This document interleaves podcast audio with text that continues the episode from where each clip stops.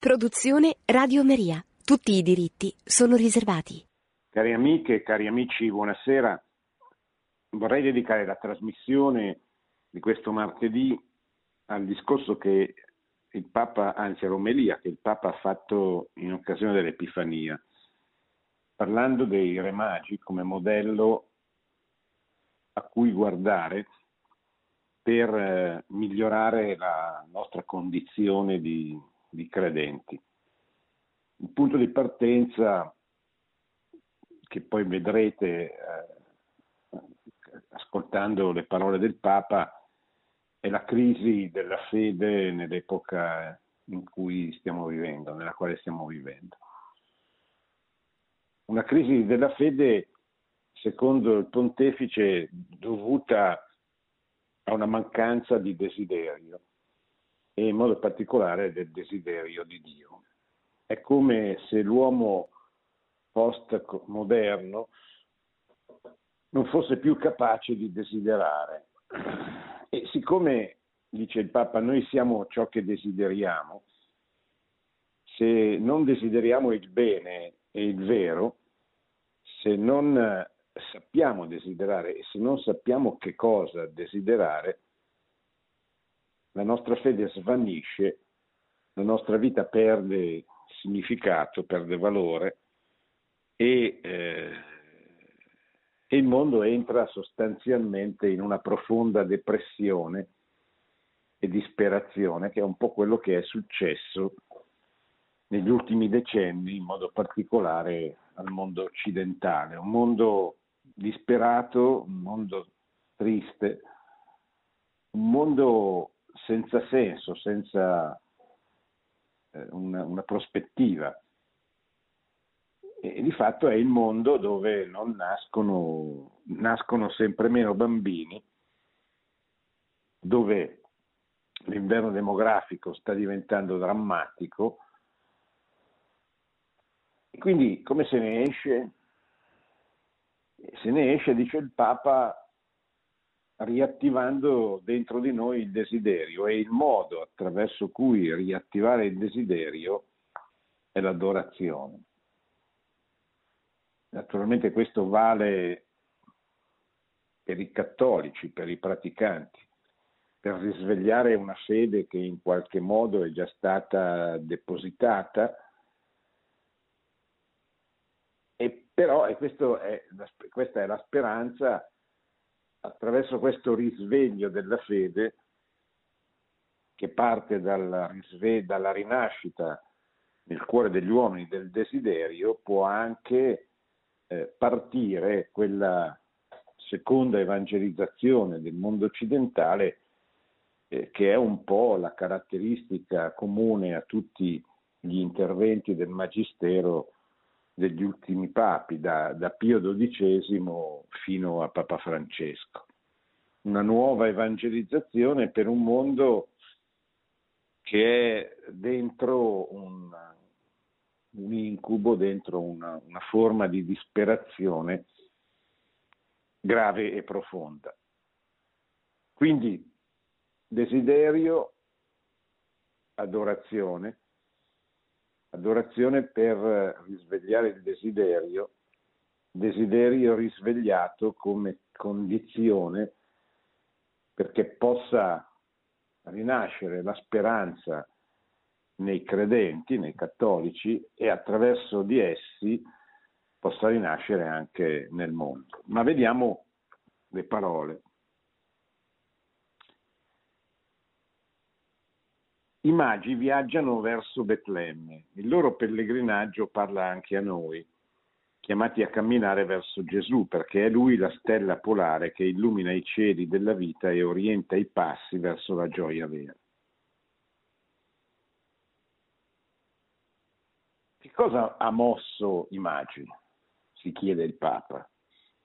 Essi avevano ottimi alibi per non partire, erano sapienti astrologi, avevano fama e ricchezza. Raggiunta una tale sicurezza culturale, sociale ed economica, potevano accomodarsi su ciò che sapevano e su ciò che avevano, potevano starsene tranquilli, un po' come l'immagine del Vangelo dell'uomo che ha raggiunto un certo benessere dice sta, sta, sta, mi, mi riempirò, mi costruirò la casa, la riempirò di viveri, eccetera, e poi mi dedicherò al riposo, all'ozio, al divertimento. Ma non è così che va la vita. Invece i magi si lasciano inquietare da una domanda e da un segno. Dov'è colui che è nato? Abbiamo visto spuntare la sua stella. Questo dice il Vangelo di Matteo, secondo capitolo. Cioè, i magi non stavano tranquilli, anche se avevano apparentemente tutto, secondo una logica mondana, ma non avevano il cuore tranquillo e soprattutto avevano quella disponibilità allo stupore, a, alla curiosità, all'amore sostanzialmente. Quella, quello spirito di giovinezza, di infanzia, che è bene che l'uomo non perda mai. Il loro cuore non si lascia intorpidire nella tana dell'apatia, ma è assetato di luce non si trascina stanco nella pigrizia, ma è acceso dalla nostalgia di nuovi orizzonti. I loro occhi non sono rivolti alla terra, ma sono finestre aperte sul cielo. Come ha affermato Benedetto XVI, il Papa emerito, erano uomini dal cuore inquieto, uomini in attesa, che non si accontentavano del loro reddito assicurato e della loro posizione sociale erano, disse Benedetto XVI il 6 gennaio del 2013, erano ricercatori di Dio.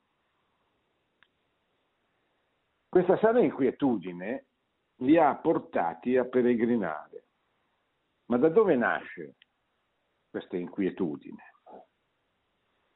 Nasce dal desiderio, risponde Papa Francesco. Ecco il loro segreto interiore sapere desiderare. Meditiamo su questo. Desiderare significa tenere vivo il fuoco che arde dentro di noi e ci spinge a cercare oltre l'immediato, oltre il visibile. Desiderare è accogliere la vita come un mistero che ci supera, come una fessura sempre aperta che invita a guardare oltre, perché la vita non è tutta qui, e anche altrove. È come una tela bianca che ha bisogno di ricevere colore. Un grande pittore, Van Gogh, scriveva che il bisogno di Dio lo spingeva a uscire di notte per dipingere le stelle. Sì, perché Dio ci ha fatti così, impastati di desiderio, orientati come i magi verso le stelle. Possiamo dire senza esagerare che noi siamo ciò che desideriamo, perché sono i desideri ad allargare il nostro sguardo e a spingere la vita oltre, oltre le barriere dell'abitudine, oltre una vita appiattita sul consumo, oltre una fede ripetitiva e stanca, oltre la paura di mettersi in gioco, di impegnarci per gli altri e per il bene. La nostra vita, dice Sant'Agostino, è una ginnastica del desiderio. Come per i magi, continua il Papa, così anche per noi. Il viaggio della vita e il cammino della fede hanno bisogno di desiderio, di slancio interiore. A volte noi viviamo uno spirito di parcheggio, viviamo parcheggiati, senza questo slancio del desiderio che ci porta più avanti. Ci fa bene chiederci a che punto siamo nel viaggio della fede. Non siamo da troppo tempo bloccati, si chiede il Papa, parcheggiati dentro una religione convenzionale, esteriore, formale, che non scalda più il cuore, non cambia la vita. Le nostre parole, i nostri riti innescano nel cuore della gente il desiderio di muoversi incontro a Dio, oppure sono lingua morta, che parla solo di se stessa e a se stessa. Questo è il, il, il dilemma che il Papa pone, no? Siamo dentro una legione formale, pratichiamo per abitudine, oppure l'incontro con Dio scalda il nostro cuore, lo muove, oppure ci preoccupiamo solo di noi stessi. È triste, continua il pontefice, è triste quando una comunità di credenti non desidera più, quando stanca si trascina nel gestire le cose invece che lasciarsi spiazzare da Gesù, dalla gioia dirompente e scomodante del Vangelo. È triste quando un sacerdote ha chiuso la porta del desiderio. È triste vedere nel funzionalismo clericale. Scusate, è triste cadere nel funzionalismo clericale. La crisi della fede nella nostra vita e nelle nostre società ha anche a che fare, dice il pontefice, con la scomparsa del desiderio di Dio. Ha a che fare con il sonno dello spirito, con l'abitudine ad accontentarci di vivere alla giornata, senza interrogarci su cosa Dio vuole da noi. Ci siamo ripiegati troppo sulle mappe della terra e ci siamo scordati di alzare lo sguardo verso il cielo. Siamo sazi di tante cose, ma siamo privi della nostalgia di ciò che ci manca. Un grande cardinale italiano, il cardinale Biffi, quando fu arcivescovo di Bologna, scrisse una lettera pastorale in cui parlò dei suoi fedeli come di sazi e disperati. Bologna era una città ricca, eh, era nel senso che poi la pandemia credo che abbia cambiato un po' i connotati, la crisi economica del 2008, credo che oggi siano solo disperati, o meglio, siano più disperati che sazi. Ma allora lui coniò questa felice espressione, sazi e disperati, nel senso dominati dal materialismo pratico, dall'edonismo, dalla ricerca del, di se stessi sostanzialmente, del piacere, e proprio per questo disperati, perché non c'è un piacere che possa riempire il cuore di un uomo. Cioè non c'è un consumo, cosiddetto consumismo, è come un prurito, si gratta, si gratta, si gratta sempre, ma non, non finisce mai il prurito. Cioè non è il, il, il legittimo, bello riposo di, di uno che si sforza di guardare sempre più in alto, si sforza di fare la gloria di Dio, si sforza di aiutare il prossimo il più che possibile e poi cerca, trova anche il riposo, trova la ricreazione e l'apprezza, no? anche se voi vedete la vita di Gesù era anche una vita dove eh, c'erano dei momenti di festa, c'erano dei momenti di, eh, di riposo, eh, c'era la gioia partecipare con lo sposo a un matrimonio, per esempio, c'era la, bellezza dello stare insieme con gli apostoli nel ritiro, quello che allora era un ritiro, anche se avveniva eh, così all'aria aperta. Ma c'era, sostanzialmente c'era, c'era la possibilità di godere di questi momenti perché la vita de, del Signore, degli apostoli e dei discepoli era una vita proiettata verso Dio, verso la gloria di Dio.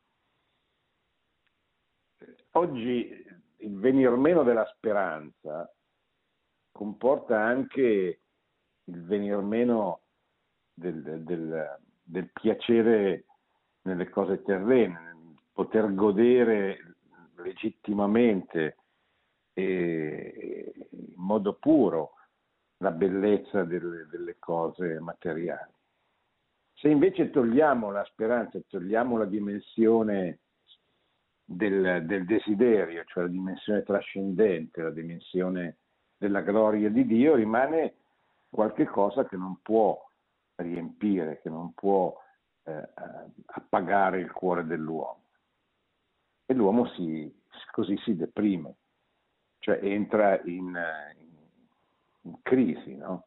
proprio perché è fatto, cioè l'uomo è stato creato per donare e se il suo cuore non dona continuamente eh, è come se si ammalasse. C'è un bellissimo passaggio nella,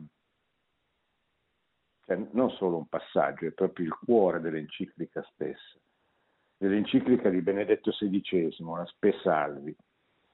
È un'enciclica che fra tante cose, dopo aver spiegato come la fede cristiana sostanzialmente coincida con la speranza, si spera in ciò che si crede, eh, il Papa Emerito spiega come il cristiano nella modernità, nell'epoca moderna, abbia assunto eh, le caratteristiche negative dell'individualismo della modernità e abbia smesso di, di pensare in termini comunitari. Ha concepito la salvezza come una cosa personale. L'importante è che io mi salvi, l'importante è che io raggiunga diciamo, la meta della salvezza.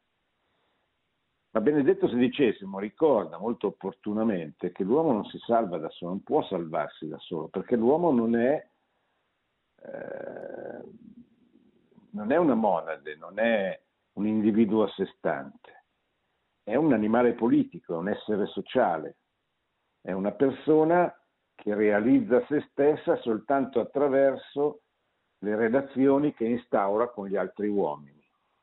E relazioni che danno vita a, a realtà, a istituzioni, cominciare dal matrimonio che fonda la famiglia, tutti i corpi intermedi, fino alla Chiesa, fino allo Stato, sono le relazioni che permettono alla persona, alla personalità di, una, di un uomo di eh, raggiungere la sua pienezza. Allora, eh, nell'epoca moderna il peccato del cristianesimo, dice Ratzinger, è, stata, è stato quello di, di, avere accettato la logica del, del mondo moderno, cioè di, la logica dell'individualismo. E questo ha, ha fatto sì che eh, l'uomo smettesse di pensare in termini relazionali e sostanzialmente si, si ammalasse, si, perché cominciando a concentrarsi esclusivamente su se stesso, eh, perde, eh, cioè la sua vita non, non, non raggiunge eh, la meta. Ha smesso di desiderare, ha smesso di desiderare il bene degli altri, ha smesso di desiderare di costruire con gli altri un mondo migliore. Ha smesso di concepire il cristianesimo come un dono di sé, ma anche come eh, qualche cosa da costruire nella, nella, nell'ordine temporale, nella vita sociale, nella vita temporale. Che è vero che noi non possiamo raggiungere la pienezza in questa terra. È vero che il regno di Cristo è, è, è, è, di un altro mondo, ma è vero che comincia, con tutte le sue imperfezioni, eccetera, ma comincia in questo mondo. La Chiesa, in qualche modo, è con i suoi peccati, con i suoi difetti, che sono i nostri peccati, eh, non è che la Chiesa sono un'altra cosa rispetto a noi la Chiesa con i suoi errori i suoi peccati comunque è l'anticipazione del regno che sarà perfetto soltanto nella al cospetto di Dio nella visione beatifica, ma deve in qualche modo lasciarsi intravedere già in questa terra attraverso la santità del suo corpo, la santità delle sue membra.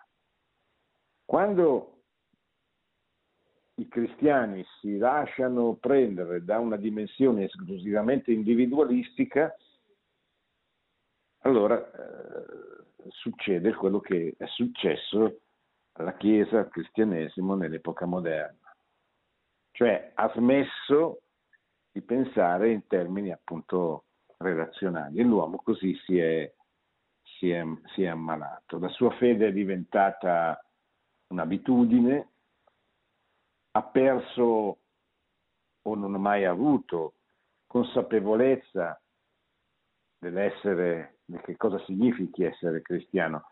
Ratzinger già nel, nel, 1959 denunciava questa cosa, i nuovi pagani li chiamava, i cristiani oggi che vengono in chiesa, e stiamo parlando della fine degli anni 50 in, in Baviera, cioè nella, nella parte cattolica della Germania. E lui diceva sono pagani perché non credono, non credono nelle verità fondamentali della fede cristiana. Vengono per abitudine, vengono perché così a uno potrebbe dire, beh, meglio una buona abitudine che, che certamente, ma non saranno mai in grado di trasmettere la fede se non la conoscono. E qui il grande deficit anche intellettuale, culturale della fede. Che Cristo si è rivelato certamente chiedendoci di seguirlo come si segue una persona, come si segue un re, come si segue un capo, ma ci ha chiesto anche di conoscere il contenuto della sua rivelazione. E questo contenuto noi lo conosciamo, lo troviamo, non c'è bisogno di scomodare i grandi teologi, basterebbe leggere il catechismo della Chiesa Cattolica. E allora scopriremmo la ricchezza della fede. E scopriremmo anche che cosa dobbiamo trasmettere ai nostri figli, ai nostri nipoti, ai nostri amici. Che noi non possiamo trasmettere il seguire Gesù, il seguire Gesù, cioè il convertirsi, diciamo, il cambiare direzione della nostra vita è un'azione della grazia e interpella, chiede la nostra libertà di lasciarsi convincere, convertire. Ma quando la persona accetta la fede, accoglie la fede, allora però dovrebbe nascere anche il desiderio di conoscerla. Chi è Gesù Cristo? Cioè cosa ha fatto, cosa ha detto? E qui eh, Vangelo, la lettura dei Vangeli. E prima ancora, da dove viene il Vangelo? Da dove viene il Nuovo Testamento? Che cos'è l'Antico e qual è il legame tra l'Antico e il Nuovo Testamento? È chiaro che eh, queste cose attirano, affascinano, affascinano chi ha il cuore cuore giovane si dice, il cuore ancora capace di lasciarsi attrarre, di lasciarsi, eh, di, di, di, di, ricercare, di, lasciarsi affascinare dalla ricerca della, della verità.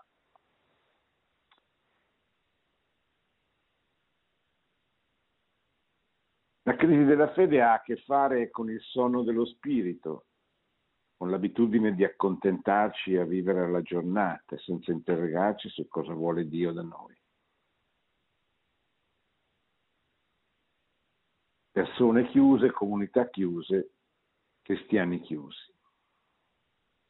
Guardiamo però soprattutto noi stessi, dice il Papa, e chiediamoci come va il viaggio della mia fede. Papa ha sempre questo modo molto ignaziano di di affrontare i temi. Dice va bene, grandi dichiarazioni, parole, eccetera. Però poi pensa a te. Cioè, tu vivi la fede come una prospettiva di evangelizzazione, di apostolato, come qualcosa da condividere con tutte le persone possibili e immaginabili che, che incroci nella tua vita? Perché questa è la domanda, cioè il mondo cambia quando gli uomini cambiano, quando ciascuno nel suo cuore decide di lasciarsi prendere da Gesù. Allora, la mia fede è parcheggiata o è in cammino? chiede il Papa. La fede per partire e ripartire ha bisogno di essere innescata dal desiderio, di mettersi in gioco nell'avventura di una relazione viva e vivace con Dio. Ma il mio cuore è ancora animato dal desiderio di Dio. O lascio che l'abitudine e le delusioni lo spengano. È una grande grazia questa. C'è una preghiera nella chiesa di San Cesso a Milano, una preghiera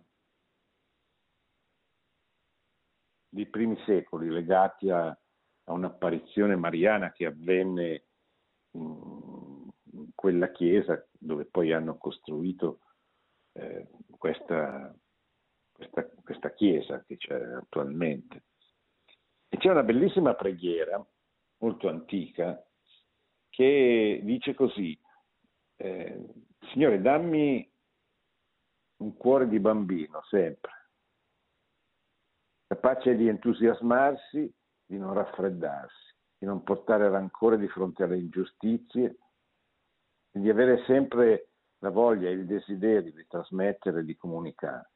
È una grazia, non è che noi eh, se ci alleniamo, certo, è una grazia che presuppone la preghiera, è una grazia che presuppone eh, che, che, che almeno la richiediamo,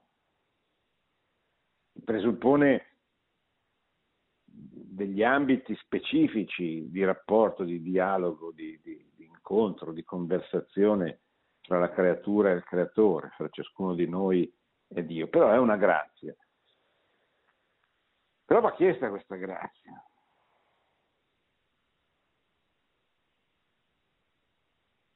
Interroghiamoci allora come fa il Papa, ma il mio cuore è ancora animato dal desiderio di Dio.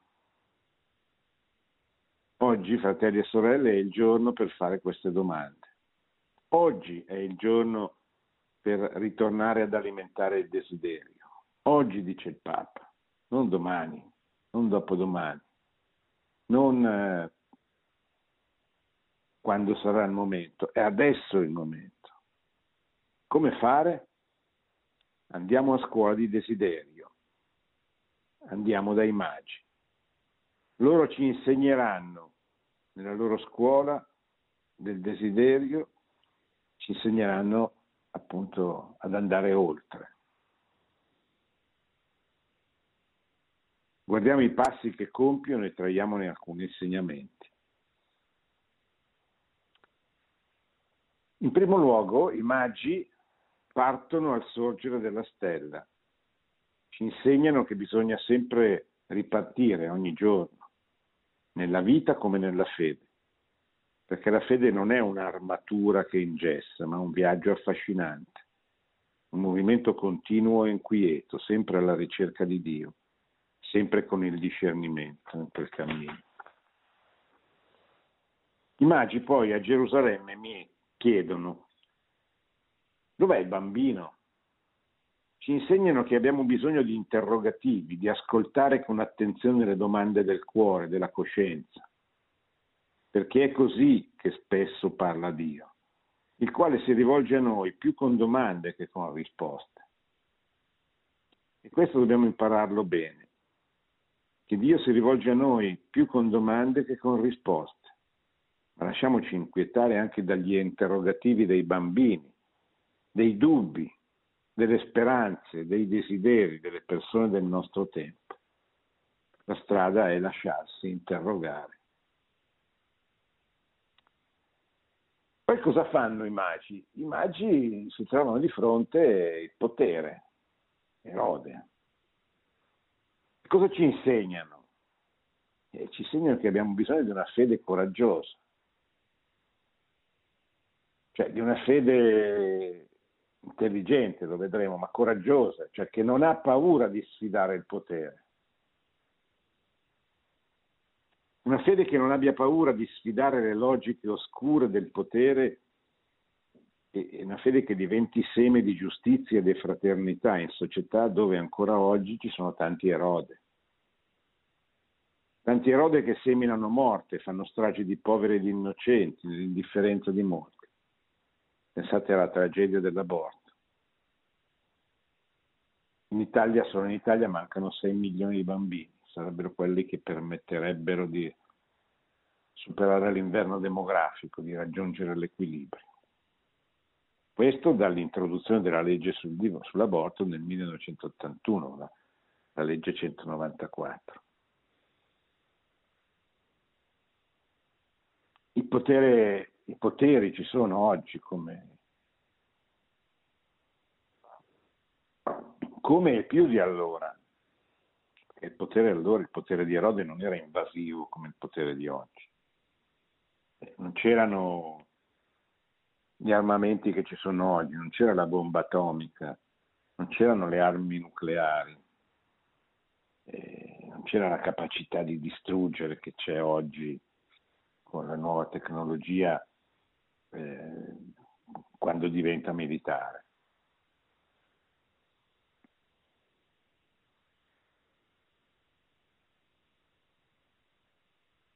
non dobbiamo avere paura della, della logica del potere, di sfidare il potere, ma non dobbiamo neanche eh, sottovalutare la forza del potere. È un appello all'equilibrio che fa il Papa, a, a non eccedere mai in un senso o nell'altro, ricordandosi che la virtù sta in alto, non tanto nel mezzo, ma in alto. Bisogna anche essere astuti, eh, non perfidi come i serpenti, ma certamente lasciarsi illuminare, lasciarsi guidare dalla prudenza, che non sempre significa arretrare, spesso significa avanzare.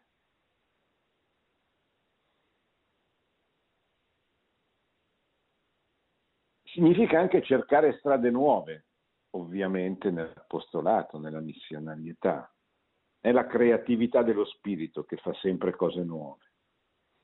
E uh, è anche in questo momento uno dei compiti del sinodo che noi stiamo facendo. Sapete che il Papa ha convocato un lunghissimo sinodo che durerà anni, di cui parleremo quando, quando si riuscirà a capire che cosa significa. Camminare quindi in ascolto perché lo Spirito ci suggerisca vie nuove per portare il Vangelo nel cuore di chi è indifferente.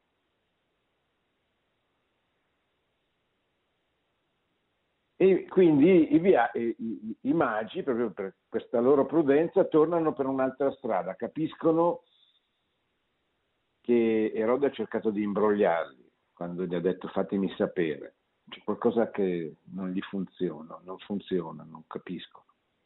Tornano per un'altra strada. Però il momento clou della loro, della loro vita è quando arrivano davanti al bambino.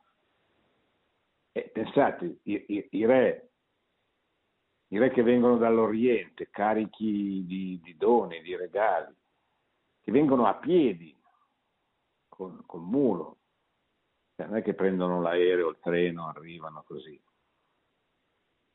E pensate questi con davanti a un bambino, davanti a dei pastori, davanti a dei discepoli che sono ordinariamente persone semplici.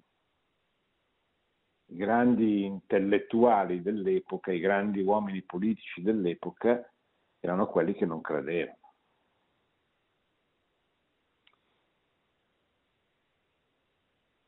Allora come fare? Solo se recuperiamo il gusto dell'adorazione si rinnova il desiderio, scrive il Papa. Il desiderio ti porta all'adorazione, l'adorazione ti fa rinnovare il desiderio. Perché il desiderio di Dio cresce solo stando davanti a Dio e davanti alla Santissima Eucaristia o comunque almeno davanti al tabernacolo. Il desiderio ti porta all'adorazione, l'adorazione ti fa rinnovare il desiderio. Perché il desiderio di Dio cresce solo perché il desiderio di Dio cresce solo stando davanti a Dio? Perché solo Gesù risana i desideri. Da che cosa? Eh, perché solo Gesù ci risana dalla dittatura dei bisogni. Il cuore si ammala quando i desideri coincidono solo con i bisogni. Dio invece eleva i desideri e li purifica, li guarisce, risanandoli dall'egoismo e aprendoci all'amore per Lui e per i fratelli. Per questo non dimentichiamo l'adorazione, dice il Papa, la preghiera di adorazione, che non è tanto comune tra di noi. Adorare e adorare in silenzio, dice il Papa. Per compiere questo non dimentichiamo l'adorazione. E nell'andare così ogni giorno avremo la certezza, come i magi, che anche nelle notti più scure brilla una stella. È la stella del Signore, che viene a prendersi cura della nostra fragile umanità, di ciascuno di noi. Mettiamoci in cammino verso di Lui non diamo all'apatia e alla rassegnazione il potere di inchiodarci nella tristezza di una vita piatta. Prendiamo l'inquietudine dello spirito, cuori inquieti. Il mondo, attende dai, il mondo attende, attende dai credenti uno slancio rinnovato verso il cielo. Come i magi alziamo il capo, ascoltiamo il desiderio del cuore, seguiamo la stella che Dio fa splendere sopra di noi. Come cercatori inquieti restiamo aperti alle sorprese di Dio. Fratelli, sogniamo, cerchiamo, adoriamo. E qui finisce il, la bellissima omelia, a mio avviso, una delle più belle, i più belli interventi di questo pontificato. Adesso risponderò alle vostre domande.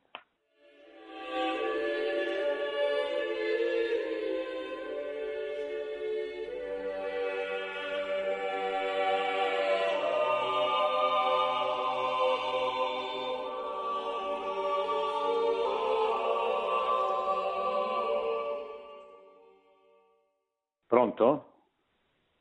Pronto? Prego, prego, in linea. Da dove chiama? Ah, ah, ah sì, eh, io sono Marco Alessandro e chiamo dalla provincia di Torino, Alte Valli di Lanzo. Sì, um, mi dica. Eh, dunque, fratello Invernice, visto che lei ha toccato molti punti in questa sua catechesi, eh, ci sarebbero tante di quelle cose da dire, però ha toccato anche la legge 194 allora sull'aborto. E mi premerebbe dire, non so se lei è d'accordo, che il calo delle nascite eh, è cominciato proprio, e proprio repentinamente, proprio da quando c'è stata, c'è stata la legge sull'aborto, la quale predica più o meno così, che è la donna che decide se deve in qualsiasi momento, se deve portare avanti oppure interrompere la sua gravidanza. Questo è un punto è un punto dolente secondo me. Io adesso non voglio tirare fuori un caso personale perché personalmente io ho 70 anni e sono padre di cinque meravigliosi figli. Ho visto più volte la mia sposa partorire, è una sensazione incredibile, non c'è niente, non c'è niente di, di meglio di questo perché è la cosa più naturale di questo mondo. Ecco, io volevo solo sapere da lei se è d'accordo che eh, il grande calo delle nascite eh, è iniziato proprio da quando è stata, sì. eh, è stata, accettata la legge sull'aborto. La ringrazio. Sì. Eh, è cominciato un po' prima, è cominciato con il divorzio. Eh, per la verità eh, il, il boom, il baby boom, il boom delle nascite se non mi ricordo male, avviene nel 1964.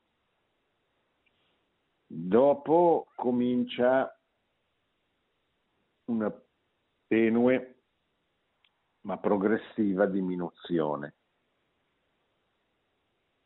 E eh, con la legge sul divorzio, che viene introdotta nel 1970 e confermata dal referendum del 74, cominciano ad aumentare i divorzi naturalmente, cominciano a diminuire i matrimoni e cominciano a diminuire le nascite. Cioè nel senso che il matrimonio, la famiglia, la trasmissione della vita cominciano lentamente a non essere più il modello ordinario della vita. Siamo nel pieno della rivoluzione del 68, non dimentichiamoci, che è una rivoluzione contro la famiglia, una rivoluzione eh, sessuale per eh, slegare completamente la sessualità dalla trasmissione della vita con l'invenzione della pillola anticoncezionale. Poi l'aborto acuirà tutto questo. E certamente dal 64 in poi c'è una costante deriva demografica leggermente contenuta grazie all'immigrazione, questo nel, nel 2000, eccetera, ma poi anche gli immigrati si adeguano, anche loro cominciano a fare sempre meno figli, eccetera, fino ad arrivare alla, alla, alla debacle, cioè all'attuale condizione di grande suicidio demografico. Ecco. Pronto? Eh, buonasera professore, sono Walter da Carbonia. Programma come sempre sì, buonasera, Buonasera, ecco, volevo chiedere, eh, lei ha parlato del desiderio, di promuovere, di favorire sempre il desiderio e penso alle nuove generazioni, all'educazione, ai giovani, sin dai primi anni di, della vita. Ecco, la scuola, secondo lei, come la scuola, secondo lei, oggi può rispondere a questo desiderio, questo, di promuovere il desiderio no? nei, nei giovani, nelle, nelle giovani generazioni. E secondo lei la scuola oggi questo, può svolgere questo compito? Lo sappiamo, la scuola eh, come mezzi alle discipline scolastiche che sono importanti, ma poi il fine è quello di promuovere dei buoni cittadini. Ecco, secondo lei ecco, la scuola sì. può fare molto in questo senso? La ringrazio, buona serata a tutti, grazie. Sì, buonasera, grazie. Ma sa, più che la scuola sono i professori che possono cambiare la, il cuore e la testa degli studenti. È chiaro che oggi la scuola è messa male, nel senso che da, de, da, insomma, da, decenni la scuola è figlia del pensiero, delle ideologie della, della modernità quindi è figlia di una cultura lontanissima e avversa al cristianesimo. Poi eh, c'è stata una progressiva debacle acuita anche qui dalla rivoluzione del 68, io mi ricordo che andavo a scuola e mi ricordo cosa è avvenuto in quegli anni, eh, ma mi, ricordo anche come eh, i professori potevano comunque esercitare un'influenza negativa o positiva sugli studenti, ma siccome la grande maggioranza dei professori erano orientati verso allora il marxismo, successivamente le diverse ideologie che, che sono succedute, sono venute dopo, il marxismo e il suo, diciamo così, fallimento nel 1989 e nel 91 con la fine dell'Unione Sovietica, il venir meno dei partiti comunisti anche in Occidente, eccetera. Ma quello che è venuto dopo è un pensiero dominato dal relativismo, parla di pensiero unico. L'essenza di questo pensiero unico è il relativismo, cioè la verità non esiste. Anzi, pericolosa la verità, perché crea fanatismi. Quindi noi viviamo in questa dittatura del relativismo, in questo pensiero unico, in questo pensiero eh, dominato dalla, dal rifiuto di Dio sostanzialmente, e quindi dal rifiuto dell'esistenza di una legge morale, naturale. La filosofia, così come viene studiata ancora oggi anche nei, nei, nei licei classici, che pure rimangono delle scuole dove si imparano ancora tante cose, eh, però la filosofia viene studiata come un susseguirsi di filosofi, ciascuno dei quali dice la sua senza un criterio, e sembra che quello che ha ragione è l'ultimo che arriva, e, mentre la filosofia è la scienza della ricerca della verità vera, non della verità attraverso eh, i filosofi, ma proprio la ricerca della verità, che cos'è l'essere, che cos'è l'uomo, che cos'è la trascendenza, che cos'è il rapporto creatura con creatore, eccetera. Sono tutti quei, tutto quel lavoro affascinante, straordinario, perché parla della ricerca della verità delle cose. Si può fare questo, si può fare, certo, i programmi aiuterebbero se fossero fatti meglio, se non avessero questa, eh, questo segno diciamo, delle ideologie che li marchia. Però il vero, cioè, il vero motore della scuola sono i professori. Lo sono sempre stati, lo sono ancora oggi e noi dobbiamo formare dei bravi professori. Poi se abbiamo la possibilità, là dove abbiamo la possibilità, facciamo delle scuole, certo ci vogliono tanti mezzi, le scuole non statali sono penalizzate, però c'è, c'è stata la riforma del 2000 che permette con le scuole paritarie di avere, di avere un, diciamo, quei vantaggi che prima non avevano, prima della riforma. Però il vero problema, il vero problema è, sono i, i professori un bravo professore, anche in un contesto drammatico e sconvolgente come l'attuale, riesce a comunicare l'amore per la ricerca della verità, riesce ad aiutare qualcuno a convertirsi.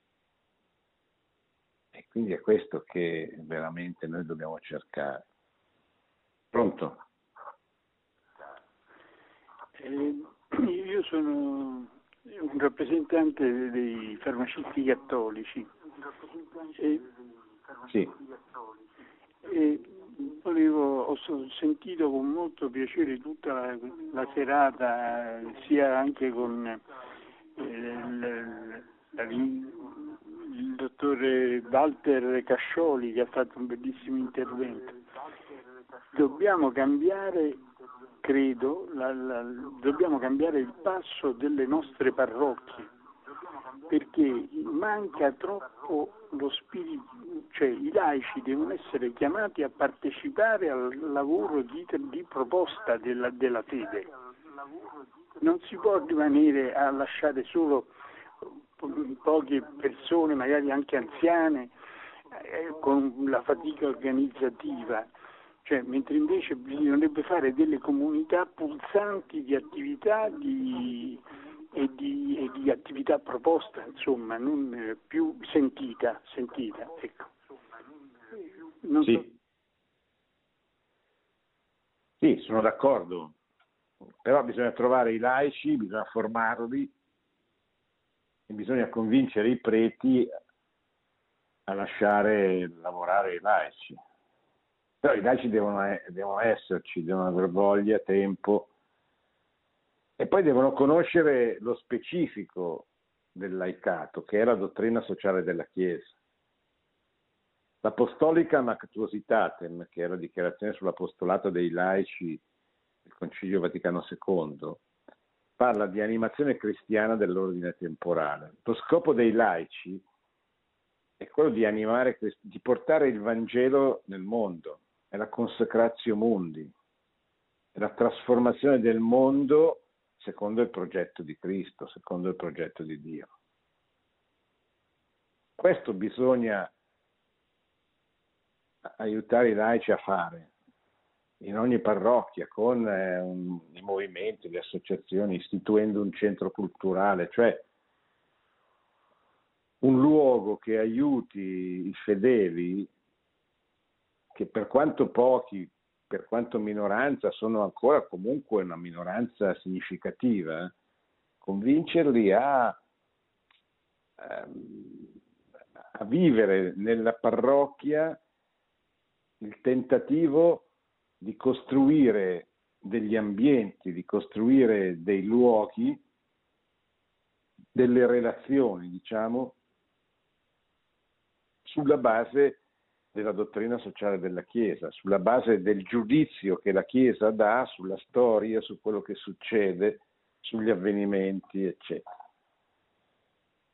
Però ci, ci vogliono questi laici, ci, devono formarsi e non ci si forma da un giorno con l'altro, ci vuole tanto tempo.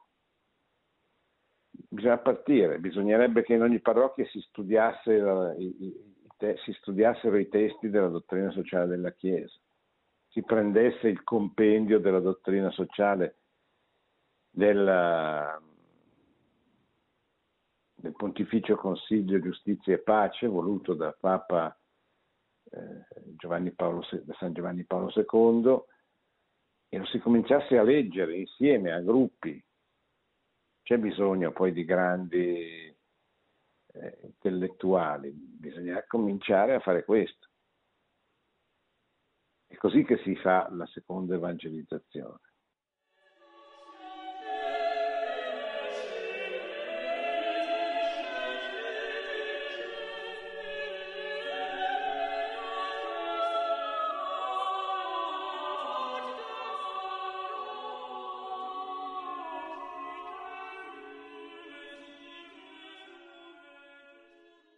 Bene, siamo arrivati in conclusione, raccomando, anche prendendo spunto dall'ultima domanda, chiedete ai vostri parroci, ai vostri preti nelle parrocchie di istituire dei gruppi che studino la dottrina sociale della Chiesa e che aiutino i fedeli a capire quello che sta succedendo nel mondo alla luce delle categorie del Vangelo e del Magistero della Chiesa che aiutano a capire perché viene insegnata l'ideologia gender nelle scuole, eh, perché, che cos'è il bene comune nella vita politica di una nazione, quali sono i, rischi, i pericoli che incontra un ragazzo oggi andando a scuola, che cosa gli possono insegnare di negativo. Insomma, di aiutare la comunità cristiana a, riconoscersi anche nella vita pubblica, nel, nelle grandi battaglie contro la droga, per esempio, che sta per essere legalizzata, contro l'eutanasia, c'è un progetto di legge per istituire, per legalizzare l'omicidio del consenziente, cioè per abrogare un articolo del codice penale che punisce appunto l'omicidio del consenziente ci sono questi referendum, c'è questa legge, c'è il tentativo esiguo, ma di qualcuno c'è, di, di denunciare questa situazione, di opporsi. È una battaglia molto difficile, ma una battaglia che va combattuta per testimoniare la verità delle cose in un mondo che sta andando alla deriva. Però tutto questo presuppone un luogo dove si cominci, dove ci si trovi, ci si veda. Pochi, non importa, pochissimi, non importa, cominciare. Cominciare a leggere, a studiare i testi del Magistero sui vari argomenti, o qualche buon libro, lo scatechismo della Chiesa Cattolica. Ecco, chiedete che questo venga fatto. Grazie ancora buona domenica, buona, domenica, buona settimana e buonanotte a tutti. Produzione Radio Maria. Tutti i diritti sono riservati.